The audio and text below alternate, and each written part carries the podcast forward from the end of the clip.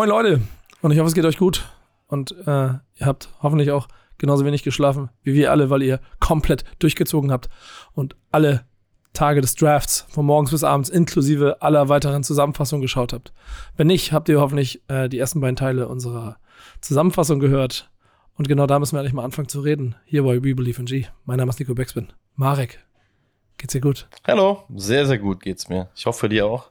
Die erste Frage, die ich schnell klären muss, ist, warum gab es keinen dritten Teil, verdammt? Und warum hast du mich beim zweiten einfach ausgebotet? Hat dir meine fehlende Qualität im, im, im Doppelpassspiel, also hat es dir quasi gefehlt, dich mit jemandem darüber auszutauschen, was in der zweiten Runde los war? Und war die dritte Runde so schlimm, dass du gedacht hast, ne, ich mach's nicht mehr? Komm, naja, nee, guck mal, es war meine große Liebe zum FC. Deswegen, die hat mich gezwungen, äh, an dem Tag früh das Haus zu verlassen. Und äh, wir haben uns dann ja leider, leider verpasst. Und da habe ich gesagt, komm, Bevor wir Und dritter Leute, Tag war egal, ne? Ja, dritter Tag war aus persönlichen Gründen nicht machbar, weil ich entführt wurde. Weil ich ja morgen, Äh, morgen den Bund der Ehe eingehe. Dementsprechend äh, wurde ich dann nett überrascht und es gab leider keinen Spielraum, beziehungsweise es gab gar kein Mikrofon und äh, Elektro. Hast, hast kein Aufnahmegerät dabei gehabt? Nee, hat keiner was? mit dran gedacht. Frechheit. Dann hätten wir eine zweite Variante gehabt, aber der hat sich ja gedrückt, weil der ja eine Schönheitsoperation hinter sich gebracht hat. Bei uns ist natürlich auch Jan mit einem neuen Hintern. Hi. Hallo, Nico, freut mich ja sehr. Sitzt dich ein bisschen blöd, äh, aber, Ja. aber Na gut, aber da, dafür hast du jetzt das Giants-Logo in den Hintern ja, schön wär's. Nee, vielleicht hört man es ja. Ich bin noch ein bisschen nasal unterwegs. Äh, Nasenloop hat mich doch was mehr mitgenommen, als ich dachte. Was ich dir aber sagen wollte, Nico, ich äh, habe es im Vorgespräch nicht erzählt, aber ich musste die Woche jeden Tag an dich denken jetzt. Weil, also, also, es wundert mich nicht, aber warum du diesmal? Wegen der gebrochenen Nase? Nee, weil ich, ich war, war wirklich, lag ja flach die ganze Zeit, deswegen auch diesen, diese wunderbare Führung, also den JGA von, von Marek verpasst, was mich sehr Ja. gewurmt hat. Ähm, und ich bin so Montag, war ich wieder so ungefähr fit und bin dann halt raus, die Sonne hat was geschienen, bin einkaufen gegangen gesagt, komm, hörst was Musik und habe mich für eine Playlist entschieden bei Spotify, die hieß I Love 90s Hip Hop. Und Oha, die, und da hast du sofort an mich gedacht. und die, ja, weil die ist nicht nur, weißt du, die waren jetzt nicht nur die Klassiker, also die Klassiker sind ja auch geil, aber von, das ist, die geht acht Stunden lang. Ja, geil. So jedes fünfte, sechste Lied kannte ich, aber so die, die fünf, so die, äh, von den fünf von sechs Liedern kannte man halt nicht. Aber alle richtig geil, richtig guter Hip-Hop und, wow, also so, hab, hab ich sehr, hab ich sehr gefühlt. Also war, war so richtig im Hip-Hop-Vibe, musste da nicht denken, wollte das unbedingt erzählen und dir die Playlist mal zuschicken, äh, weil die war echt, ich würde sagen, neun von zehn Sternen, was so eine Hip-Hop-Playlist angeht. Ja, das freut mich zu hören und schön, dass du dabei an mich gedacht hast. Ich hätte dir wahrscheinlich zu den äh, anderen, die du nicht gekannt hattest, äh, erzählen können, was für ein Song das ist. Ähm, haben wir aber nicht gemacht. Wir könnten ein Podcast-Format über sowas machen. Vielleicht interessiert die Leute das, weiß ich nicht. Was wir hier aber machen, ist ein Podcast-Format über das, was bei den Giants los ist. Und da bin ich derjenige, der quasi die Giants-Playlist durchhört und so ein von zehn Sachen was sagen kann. Und ich euch deshalb an der Seite habe. Was wir als erstes, glaube ich, machen sollten, ist relativ wichtig, diesen dritten Tag und damit vielleicht auch den gesamten Draft mal so ein bisschen Revue passieren zu lassen. Jungs, ich habe ich hab natürlich etwas gemacht, nachdem ich euch beide nicht erreicht habe, nachdem ich 50 Mal angerufen habe, Anruf und Abwesenheit und niemand reagiert hat. Und ich natürlich wissen wollte, wie haben wir denn da abgeschnitten? So, und habe mir so amerikanische Bewertungen bei Instagram angeguckt. Und wir sind schon so von, ja, grundsolide zu hin, oh, die Giants vielleicht mit den Steals äh, des diesjährigen Draft. Ja, äh, unser unser äh, Freund Adrian Franke, der ja auch nochmal hierher kommen wird, äh, ähnlich, also ähnlich laut dabei gewesen. So, habt ihr auch so ein Gefühl? Also erstmal bin ich froh, dass der Adrian Franke zur Besinnung gekommen ist und uns nicht mehr trasht wie die ganze Saison. Das ist erstmal so der erste Punkt, worüber ich mich freue. Ich glaube, das war auch harte Arbeit von uns und meine, äh, meine ungefähr wöchentlichen Nachrichten mit, sag mal, hackt's bei dir? Der traut sich nicht mehr. Ähm, Nee, genau. Ich glaube generell, also ich, ich habe ja noch gar nichts zum, zum Draft gesagt. Ich bin lustigerweise äh, mit der gebrochenen Nase, mit Sch unter Schmerzen um 4.10 Uhr aufgewacht, was genau vier Picks vor dem äh, Ach, First Pick der. Giants war und hatte versucht, dann noch RTL anzumachen. Da war ja auch der Valentin, ein guter Freund von mir, ähm, äh, und der Kutscher auch da. Und ich bin nicht reingekommen und habe dann wirklich gewartet auf den ersten Picks, mir angeguckt und dachte mir nur, Marek, der alte Magician, äh, der, der, der alte, äh, auch der alte äh, Wett, äh, Wettfreak und der alte, äh, das alte Wettwunder wusste ganz genau, wie wir picken ähm, und war da grundauf äh, zu, zufrieden mit. Ich glaube, eine Sache, die mich freut am Draft, ist, dass wir durch die Bank solide weggekommen sind. Es gibt niemanden, der unseren Draft schlecht findet. Und auch wenn man das mal objektiv betrachtet und jeden Pick bewertet, dass man da eine ganz klare Richtung erkennt und auch ungefähr weiß, warum dieser Spieler da an dem Punkt genommen wurde. Ob die jetzt nachher wirklich so gut sind, das ist eine andere Sache, aber sozusagen, ey, sag mal bei zum Beispiel bei Banks oder bei Schmitz, äh, äh oder auch bei Wyatt ähm, oder auch bei den DBs nachher, dass man sagt, hey, das sind Leute, die passen ins System. Das sind Leute, die sind auch an der Stelle, wo sie gepickt werden. Da müssten die auch ungefähr gepickt werden. Also die sollten nicht früher und wenn sie später fallen, wäre schon irgendwie ein Wunder. Und, und sie passen halt äh, zu, den, zu den New York Giants. Plus es sind Positionen, ähm, die die Giants auf jeden Fall auch direkt gebrauchen können. Ne? Wenn es um den Center geht, äh, mit, mit Johann Michael Schmitz, äh, der sofort einsetzbar ist. Wenn es um Deontay Banks geht, der ein Man-Corner ist, Physical, der bei uns sofort reinsteppen kann, uns hilft. Mhm. Ähm, oder auch wenn es nachher um den Defense-Tackle geht, wo einfach ganz klar ist, ey, wir brauchen auch hinten raus die Liner, die den Run stoppen, wenn Dexter Lawrence und wenn Leonard Williams das Feld verlassen. Die mussten nicht drei Downs spielen, aber die müssten mal reinkommen ähm, und ihren Job erfüllen. Ich glaube, ähm, da haben die Giants sehr gut gehandelt und da gibt es ja diesen Begriff des Value Picks und ich würde sagen, die Giants haben sehr gute Values getroffen bei, bei ihren Picks.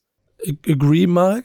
Ähm, ja, auf jeden Fall. Und vor allem, es gibt noch ein Muster, was ich ziemlich geil finde, ähm, was sich jetzt in erster Linie auf den äh, First Rounder Banks und Hyatt ähm, auf jeden Fall mal ähm, übertragen lässt.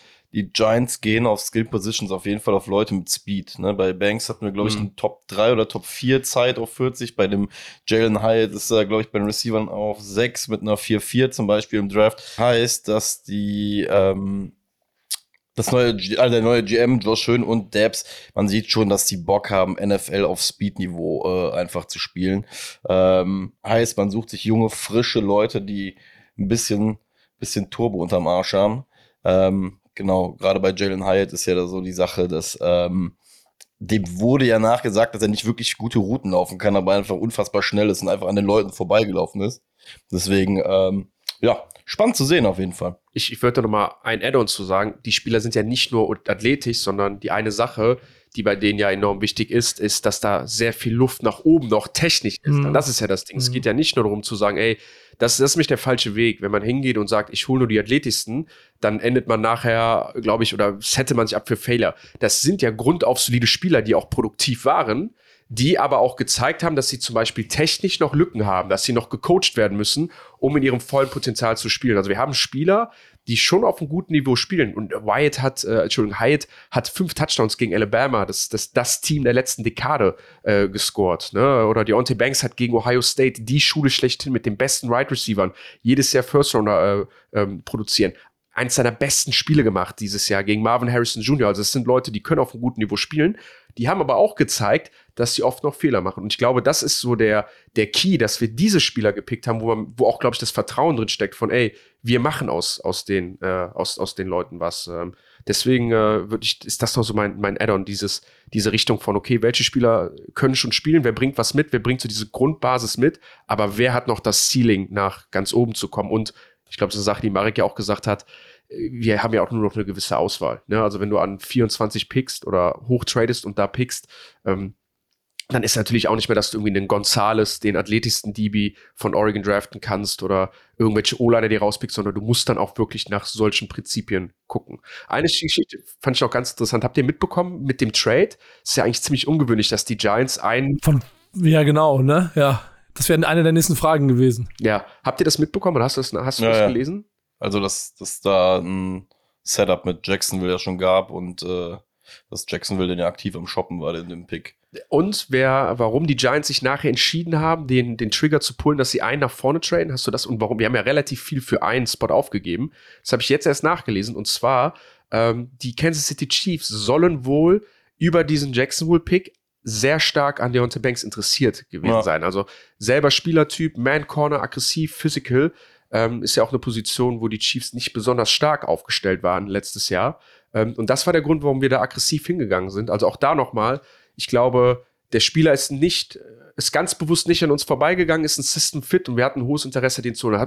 Es gefällt mir einfach, dass da dass da einfach viele Checks oder viele Sachen abgecheckt werden, wo man merkt, er wird schlau, aktiv gearbeitet, man macht auch keine Emotionsentscheidung und tradet 10 nach vorne, um sich hundertprozentig sicher zu sein, sondern wartet wirklich so lange, ähm, bis es der richtige Move ist. Deswegen gefällt mir so die Strategie und das, das strategische Denken und auch die Picks, die wir haben, echt, echt sehr gut. Ja, das ist ja übrigens das, äh, was du gerade angesprochen hast, hat Joe Schön so konkret auch in der Pressekonferenz nachher gesagt.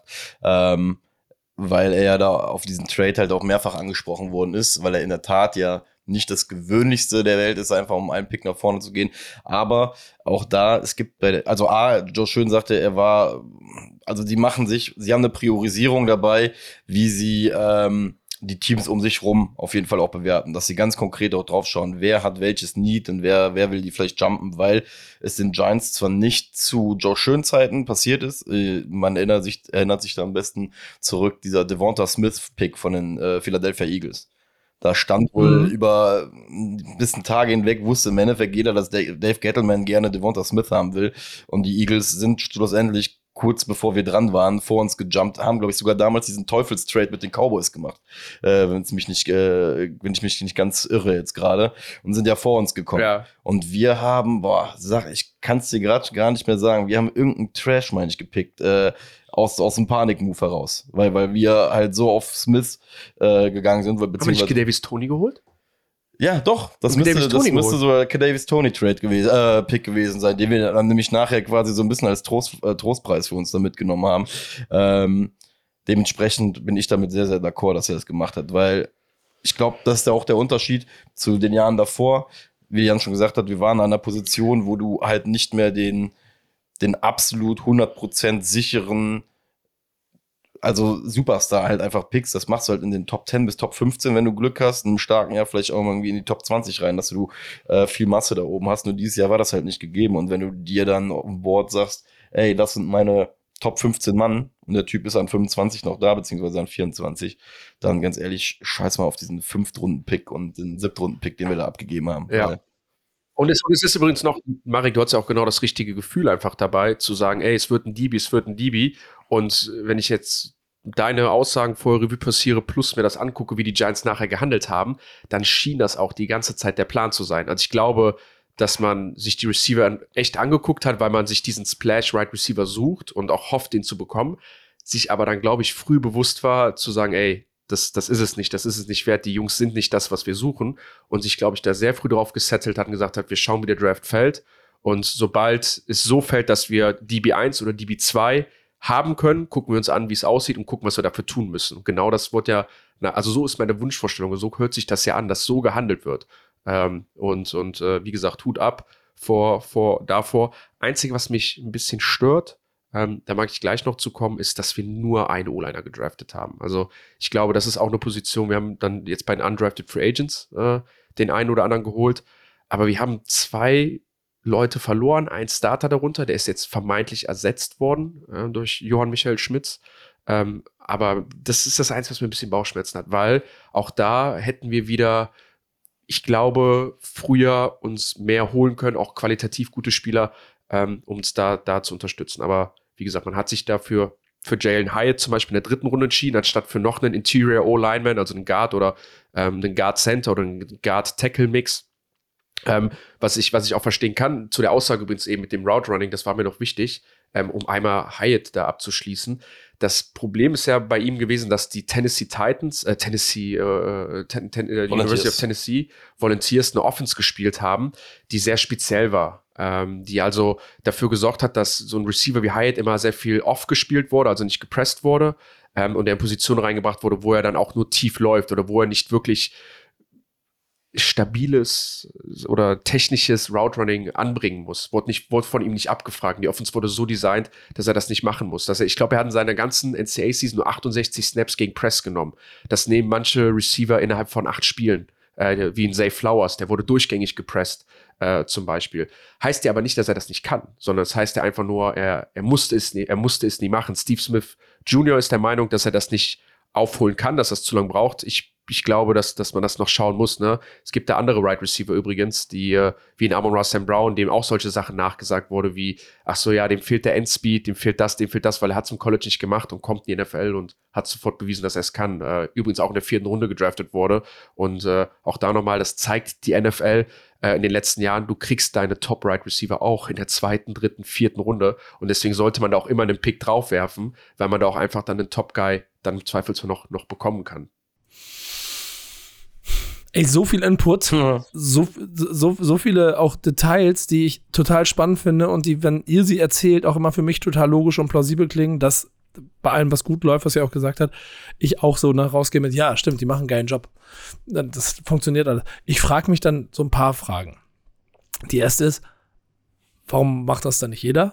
Oder warum haben wir das in den letzten Jahren nicht gemacht? Ist das alles immer so offenkundig? Oder greift dann trotzdem so ein bisschen das, was ich mir auch ehrlicherweise denke, inklusive aller Experten drumherum? Das ist so viel Spekulationsmasse, dass du ja, dich an so ein paar positiven Fakten festhalten kannst, aber am Ende weiß es niemand. So. Das ist doch der springende Punkt des ganzen Drafts. Also ich sag mal so, ne, wenn wir uns das, ich muss, würde jetzt mal an den Draft so rangehen, wenn du das ganze NFL-Jahr anguckst, wie das, wie das aufgebaut ist, musst du einfach sagen, dass die reine Spielzeit sind ja ein, ein Drittel, glaube ich, vom Jahr, ne? Von einem Kalenderjahr. Sind es vier Monate, ja. ne? Sind ja also knapp ein Drittel. Ähm, ja, ja, ja, ja, ein bisschen drin. Ne, ein bisschen, September, bisschen, Oktober, November, Dezember, Januar, fünf Monate. Genau, ja. Gut, dann hast du aber auf jeden Fall genug Masse, um im Endeffekt den Fans halt irgendwas bieten zu müssen, damit du halt nicht sieben Monate lang in irgendwie so einem, so einem Vakuum halt drin steckst. Dementsprechend muss ich auch sagen, gerade mit Digitalisierung und fortschreitenden technologischen Mitteln ist dieser Draft ja auch nochmal ein, ein Hype, ein Hype-Konstrukt, was entstanden ist, was der NFL ja auch sehr, sehr viel Macht gibt, äh, um die Fans irgendwie bei Laune zu halten. Und ich sag mal so, die Lösung hast du gerade genannt. Wissen tun wir alle jetzt erstmal zwei, drei Jahre gar nichts. So, so, im Endeffekt musst du jetzt das anschauen, was die nächsten zwei, drei Jahre passiert und was die Leute reißen. Das Einzige, was du jetzt so wirklich feststellen kannst, ist das, was der Jan ja eben gesagt hat. Es haben sich jetzt fünf, sechs Monate lang ähm, Experten und vermeintliche Experten dran gesetzt, ihre Mock-Drafts gemacht, daraus sind Boards entstanden, daraus sind entweder konträre Meinungen entstanden oder ziemlich äh, ja, übereinstimmende Meinungen entstanden. Ja? Und dann wird ja im Endeffekt geguckt, was ist jetzt reell passiert. Und darauf wird dann bewertet, ob jemand gut oder schlecht war. Das ist ja bei diesen Draft Grades, wenn du das im Endeffekt anguckst. Ja, es gibt dir als Fan natürlich ein geiles Gefühl, wenn du jetzt 30 Draft Reports anguckst und dein Team hat immer eine A und ein B. Und ich sag dir ganz mhm. Wenn du in drei Jahren mit einem vier irgendwas Racket dastehst, dann kannst du das halt, kannst du mit dem Arsch abputzen, so blöd sich jetzt anhört.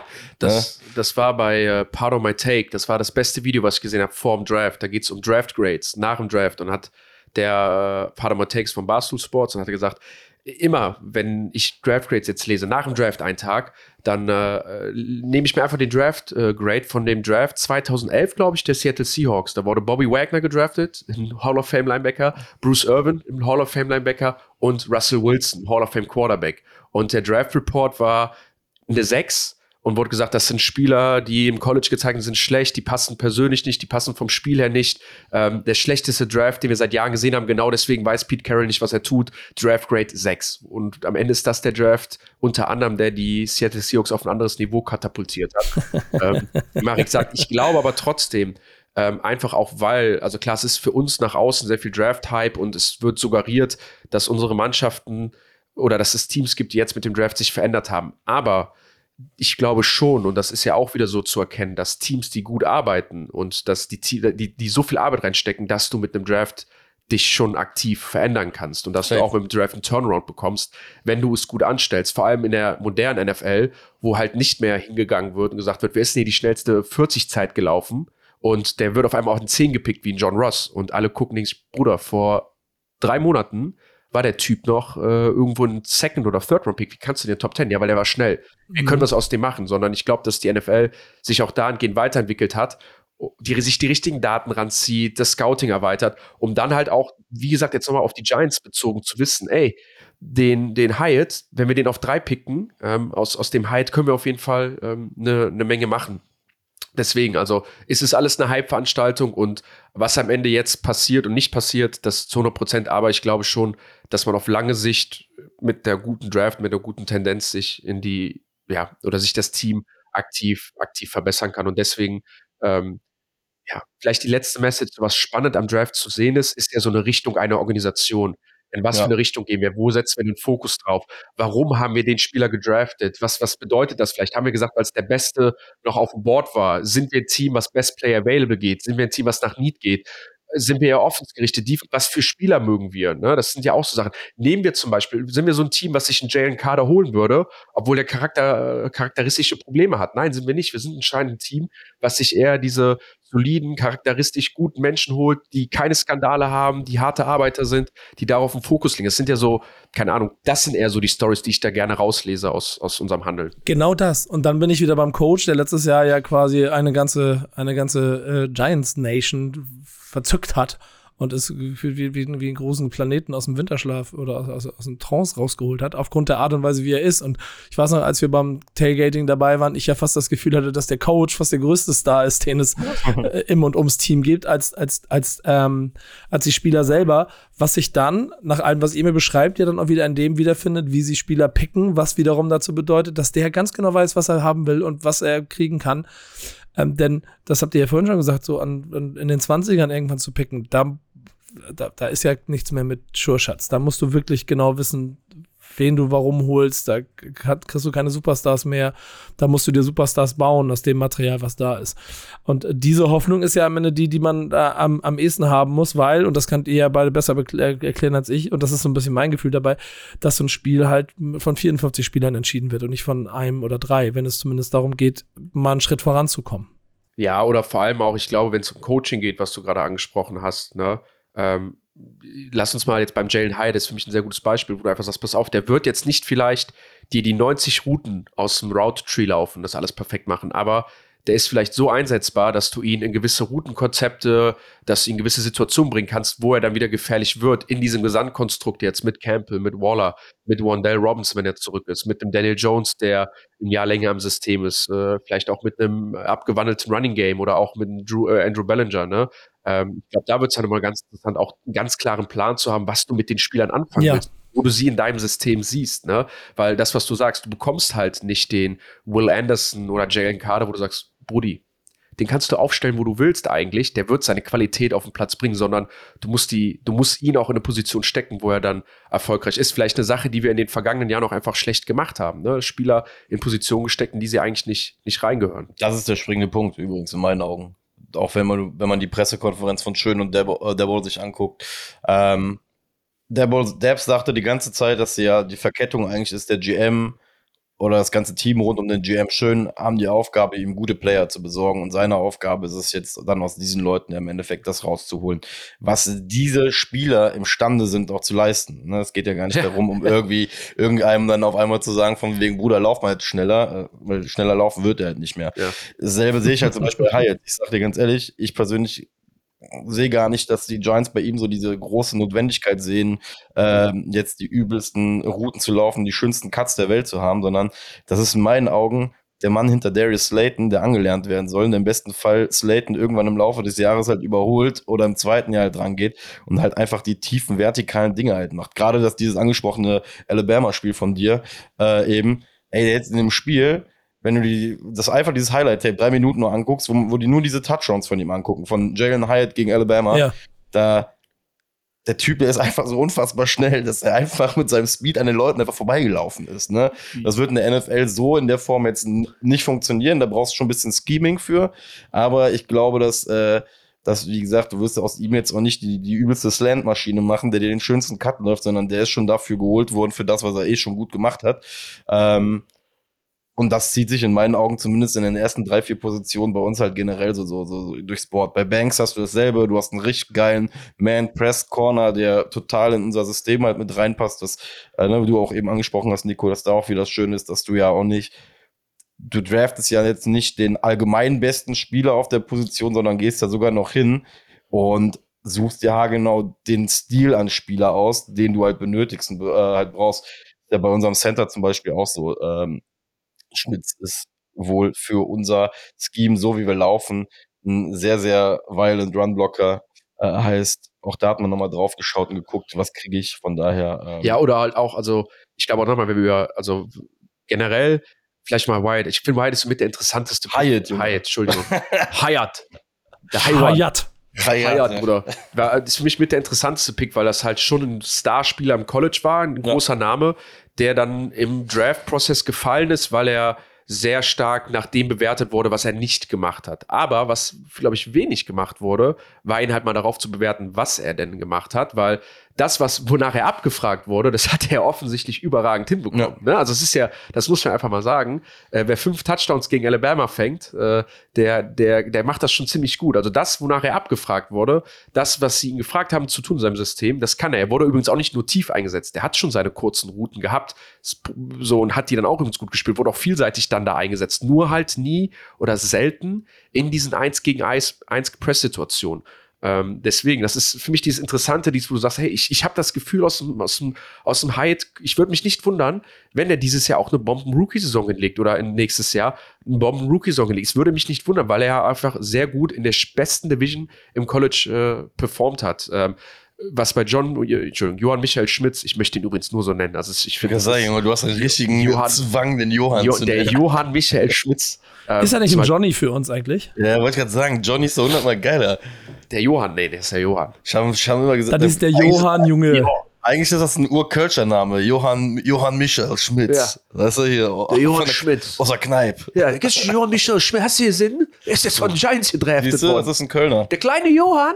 Nee, und was mir daran zum Beispiel gefällt, ist, dass du dir einen Rookie holst auf der Position Center, wo tendenziell nicht die besten Athleten, nicht die größten O-Liner, wo selten hoher Pick drauf geworfen wird, aber wo du auch weißt, wenn du den besten Center oder mit dem besten Center holst, ähm, aus einer Division, aus einem Team, was auch wieder ähnlich zu unserem System spielt, du hast jetzt wieder einen Starter für vier Jahre vielleicht. Wenn der so performt, wie du es erhoffst. Auch das ist wieder einfach so ein Pick, der mir, der mir gefällt, wo du weißt, ey, da kommt jemand rein und kann relativ früh eine Lücke füllen, die dann auch erstmal lange, lange gefüllt ist, die du jetzt zum Beispiel mit einem Tackle du kannst jetzt nicht mit einem 26. Pick einen Tackle draften, der den Neil ersetzt. Das, das kriegst du nicht hin. Oder auf der 67 oder so. Aber du kriegst einen Center, wo du sagst, ey, den krieg ich für vier Jahre, äh, kann ich den, kann ich den starten lassen. Und da ist jetzt auch noch ein Pick, über den wir noch gar nicht gesprochen haben, ähm, der vielleicht damit am wichtigsten ist oder der ja auch für mich eine Story erzählt. Und zwar auch vierte Runde in Running Back mit Eric Gray. Ähm, fünfte, oder? Fünfte Runde sogar, ja, genau. stimmt. Fünfte. Mhm. Ja, stimmt, der ist ja auch noch.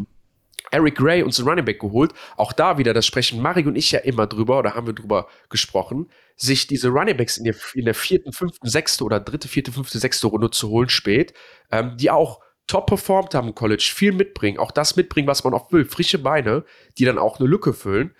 Ich weiß nicht, ich glaube, wir hätten so oder so einen Running Back geholt, aber wir haben jetzt einen Running Back mehr im Raum, wir haben keinen Running Back abgegeben, ist das auch vielleicht so ein Zeichen, dass, dass, dass wir uns ready machen, Saquon Barkley ähm, abzugeben, weil wer sich auch mal das Highlight-Tape von dem Eric Gray anguckt, sorry, das, das sind einfach Jungs, die können auch, die können der NFL auch Day One starten. Ne? Der hat nicht diesen Break-End und diesen Breakout-Speed, wie jetzt ein Saquon Barkley das hat, aber innerhalb der ersten 20 Yards ist das genau ein Running Back-Typ, ähm, wie du den in der NFL auch, auch haben willst. Ähm, für mich auch ein sehr interessanter Pick und auch da wieder dieses Value-Ding nicht zu früh, nicht zu spät. Und ich glaube, am Ende einen Spieler bekommen, der uns früh mit seiner Qualität dann auch helfen kann, wenn es funktioniert. Ey, äh, ehrlicherweise klingt alles super, ne? Lass mal, lass mal jetzt bitte die Saison losgehen und mit dem Team werden wir auf jeden Fall besser als äh, dastehen als letztes Jahr. Fragezeichen. Ist ja so ein bisschen das, worauf es ankommt. Also Vegas sagt ja. Ja, du hast es schon erzählt, ne? Ja, ja, ich also bin so gespannt. Zumindest was die, äh, was, ich glaube, letztes Jahr war das Over-Under bei 5 oder 6,5 und dieses Jahr ist es, meine ich, bei 8,5. Von daher, man sieht schon so zwei Siege stärker als im Vorjahr. Und trotzdem sind es weniger, als wir dann geholt haben am Ende, ne? Ja, klar. Aber das, ja, da, wie gesagt, dann, ich habe jetzt kein Mitleid mit Vegas, sollen sie viel Geld damit verlieren, dass die Giants. ja, gut, fairer, fairer Punkt, fairer Punkt. Aber was ist denn euer Gefühl? Also, wir können ja quasi jetzt, also, ne, ob wir zum Wetten animieren wollen, ist ja die eine Frage, aber wir können ja jetzt an dieser Stelle so mal ganz kurz klären, ist, ist denn auch wirklich ein Team, das sich dadurch nochmal verbessert? Also, ich glaube persönlich, dass du ähm, weiter eine Grundlage jetzt gerade gelegt hast, um, um halt einfach voranzugehen. Ne? Ähm, ich finde, die Giants sind halt in so einer also so ein bisschen, ein bisschen unbewertbaren oder steht vor einer unbewertbaren Saison eigentlich. Weißt du, mhm. das an für sich so hat jeder, glaube ich, die Erwartungshaltung, dass zumindest diese neun Siege wieder rausspringen sollten. Ähm, damit man zumindest irgendwie so ein bisschen den Trend bestätigt von letztem Jahr. Äh, oh, ich weiß nicht, ich tue mir, tu mir gerade nur so ein bisschen schwer, so, so den Ausblick auf nächste Saison zu sehen. Ich, letztes Jahr war der Schedule halt wirklich trash. Deswegen konnte man mit einer gewissen Confidence halt hingehen und sagen, ey, eine Anzahl neun Siege ist gar nicht mal so unrealistisch. Ja? Äh, dieses Jahr wird er halt ein Ticken stärker.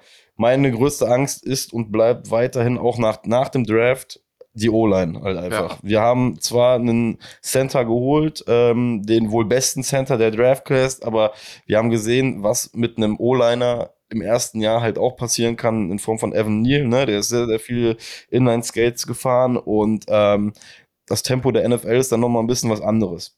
Mhm. Und da kommen wir halt einfach zu zwei Faktoren, die halt 50% mit dem Draft zu tun haben von diesem Jahr und 50% mit dem vom letzten Jahr.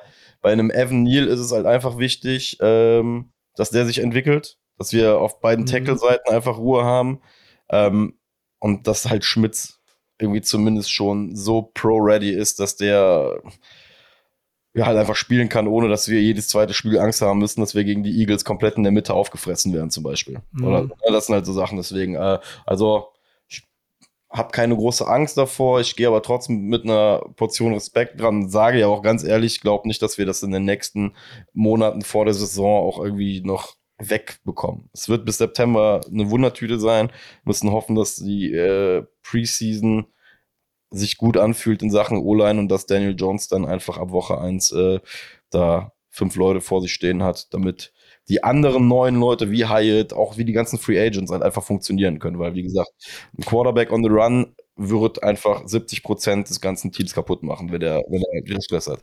Aber, aber Jan, auch von dir mal die Einschätzung, am Ende des Tages haben wir dem Quarterback unheimlich viel Geld dafür gegeben, dass er jetzt der Franchise-Quarterback für die nächsten 85 Jahre ist. Und ähm, ein Team, das sagt, wir versuchen aus dem, was wir kriegen, das Beste herauszuholen, um die meisten Siege zu holen, heißt, alles Waffen für den Quarterback, ist damit die Zukunft der Giants noch goldener? Ähm, also ist, ich gebe erstmal Marek recht. Das Einzige, was mir noch Bauchschmerz macht, ist die O-Line. Außer, dass ich sage, ein Center, Interior Alignment ist deutlich einfacher äh, in der NFL oder ist einfach eine einfache Position, wo man auch eher einen jungen Spieler reinwerfen kann, weil er einfach nur zur Erklärung hat zwei Mann neben sich stehen, rechts und links. Ähm, das heißt, er hat immer eine Unterstützung. Man kann Double Teams, man kann das irgendwie man kann dabei ja das, das unterstützen, vor allem was jetzt Passing Game angeht oder auch ein Run Game. Das hat man auf der rechten Seite oder außen selten. Man muss häufig in einem 1 gegen 1 gegen dann auch den besten Pass Rusher muss immer viel alleine machen. Das nur kurz also da muss Ein sehr guter Punkt. Ne? Ja. Mhm. Verständnis mal. Ja, deswegen ist es ja, deswegen ist die Position ja nicht, ich will nicht sagen, sie ist einfacher zu spielen, aber das ist ein Grund, warum man dann, dann eher jemanden da stehen hat oder eher jemand spielen kann, weil man sagen kann, hey, du hast immer einen neben dir und wir, wir regeln es dir zusammen. Ist aber anspruchsvoll vom Kopf her, du musst sehr smart sein. Das ist so eigentlich, der Center ist der zweitschlauste Spieler ähm, eigentlich auf dem Footballfeld auch. Ähm, dazu, ich glaube aber zu Free Agency sind wir grundauf besser geworden. Und nochmal zu Daniel Jones, wir geben ihm eine Menge Geld, aber guck jetzt mal, was alle anderen bekommen, was ein Jalen Hurts bekommt, was ein äh, Lamar Jackson bekommt. Also es war immer, dass wir von Marek und ich auch gesprochen haben. Äh, setzt das mal in den Kontrast zu in zwei Jahren. Äh, wenn jetzt noch äh, Herbert seinen Vertrag bekommt, Borrow seinen Vertrag bekommt, dann kostet Daniel Jones mal ganz schnell 10 Millionen weniger als die. Ja. Aber wir sind gar nicht so, so beschissen. Aber er, ist, er, er, wird ja auch in keinem Ranking, aber auch nur annähernd in deren, äh, in deren. Ja, aber Nico, guck mal, das Liga Ding ist da, gesehen. was mich, was mich da aber so kolossal dran stört, ist, die Leute, die pudern zum Beispiel so einen Justin Herbert, pudern die alle den Arsch, ja, was er nicht alles für ein geiler Typ ist. Wenn ich mal überlege, was der mit Receivern, die er einfach schon zum Beispiel hatte und sonst was, und ein Team, was um ihn rum halt einfach aufgestellt wurde, ist, gerade auf den Skill-Positionen gemacht hat, sage ich halt, das ist halt so ein, und das ist halt typisch aber auch in der NFL. Es gibt für manche Leute ein Narrativ und das kriegen sie halt auch nicht weg. Ne? Und bei Daniel Jones ist es halt einfach, der Typ ist an der 6 gepickt worden damals, viel zu hoch, so, so, so im Konsensus, wo wir dann doch wieder beim Draft sind.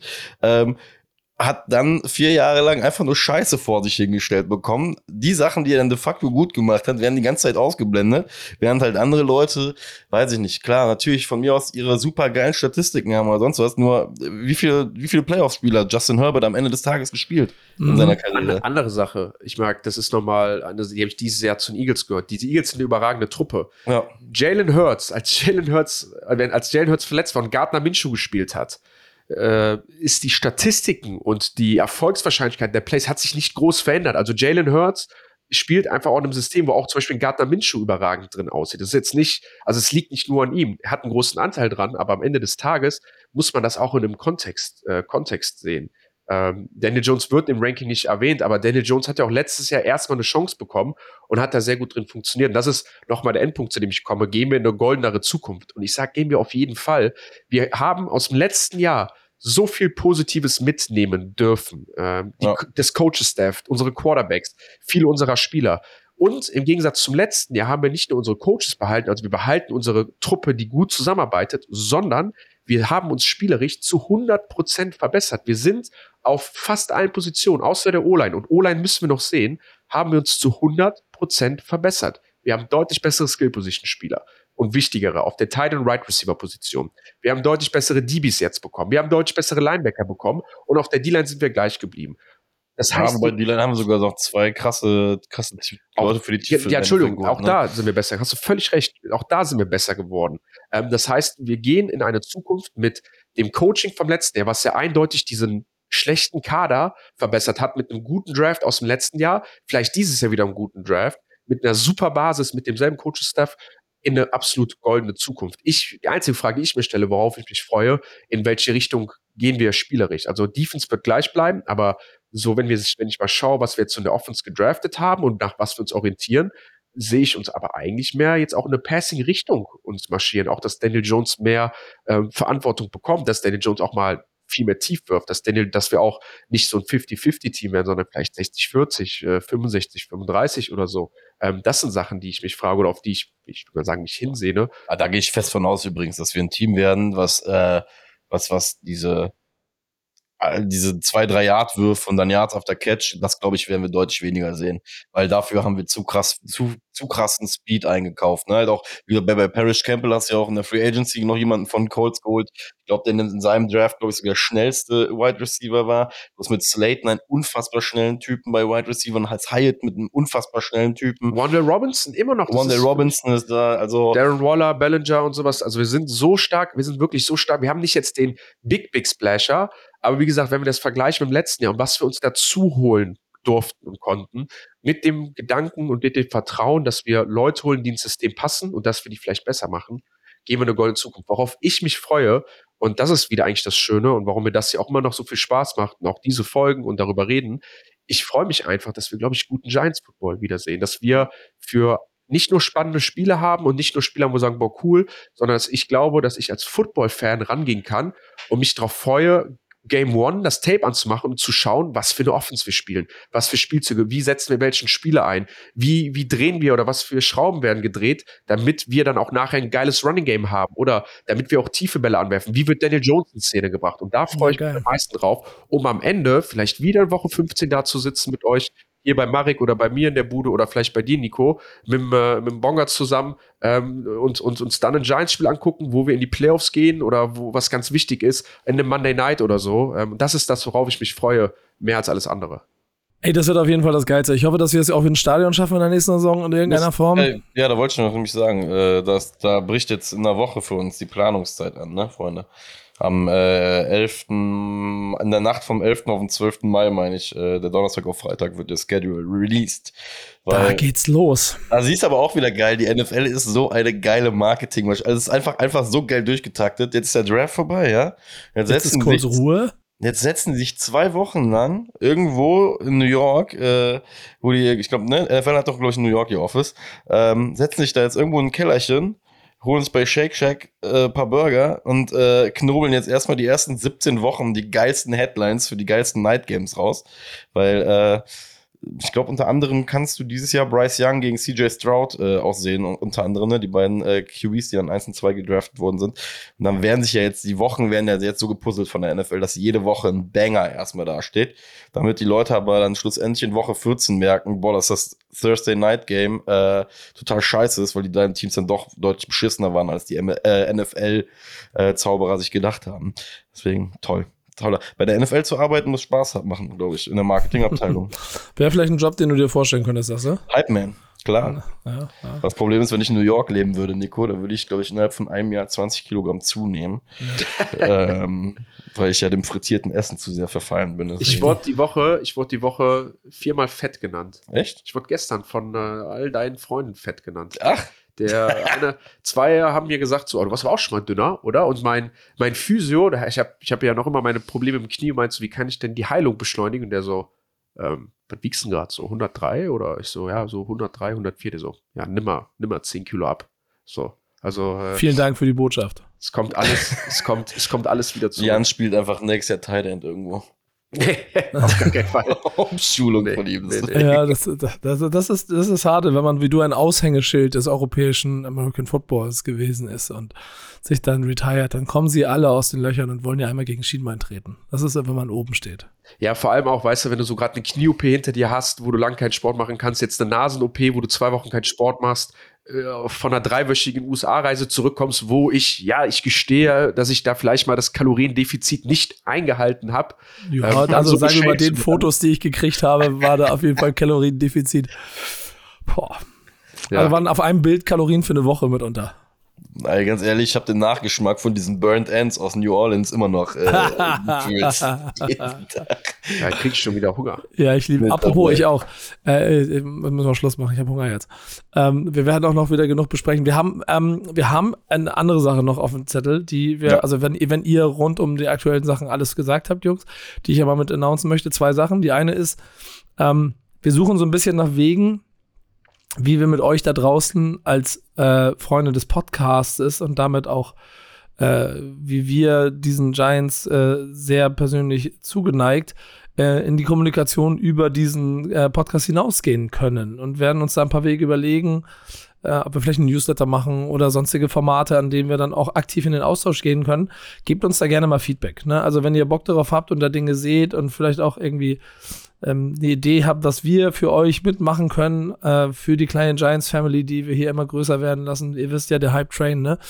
Ähm, da sitzen wir immer noch vorne äh, und wir können noch ein paar Waggons anbauen. Das ist das eine. Und das zweite ist, wir haben natürlich auch so Sachen und Ideen, wie mal ein Spiel gucken, solche Sachen. Also, wenn, wenn ihr da irgendwie mal was seht, was euch interessiert und wo ihr Bock drauf habt, als Giants-Fans, als Gemeinschaft, gebt uns gerne Feedback. Wir werden auf jeden Fall das alles mal mit durchdiskutieren und mal gucken, was wir in der nächsten Saison an Wahnsinn einstellen können. Und das zweite, was mir persönlich noch sehr wichtig ist, euch da draußen auch den Hinweis geben, wir haben hier in unserer Runde jetzt über die letzten ja, Monate ja auch festgestellt, dass wir nicht die einzigen drei Giants-Fans sind in diesem, in diesem Land, sondern dass es dann auch noch auf, ähm, wie heißt es, per, per Person of Interest-Seite auch noch den einen oder anderen Giants-Fan gibt, der noch nicht Gast in diesem Podcast war. Ähm, die Liste ist da auch sogar länger, als man im Zweifel denkt. Und äh, unsere Hoffnung so ein kleines bisschen, dass wir jeden von denen auch irgendwann mal in diesen Podcast kriegen. Wir werden da anfangen. Wir haben so ein paar Leute, die entweder Fans sind oder uns schlaue Sachen über die Giants sagen können. Wenn euch äh, in irgendeiner Form noch jemand am Herzen liegt, den ihr unbedingt hier mal über die Giants reden hören wollt, lasst es uns wissen, schreibt es uns. Wir gehen die sofort an und gehen denen so lange auf den Sack, bis sie dann endlich hier in diesem Format sitzen und mit den beiden über die Giants philo und diskutieren können. Das hast du wundervoll gesagt, Nico. Ja, Wundervoll. ne? Wundervoll. Toll. Philo so und diskutieren. Das war so quasi. So. Ja, mit. Ja.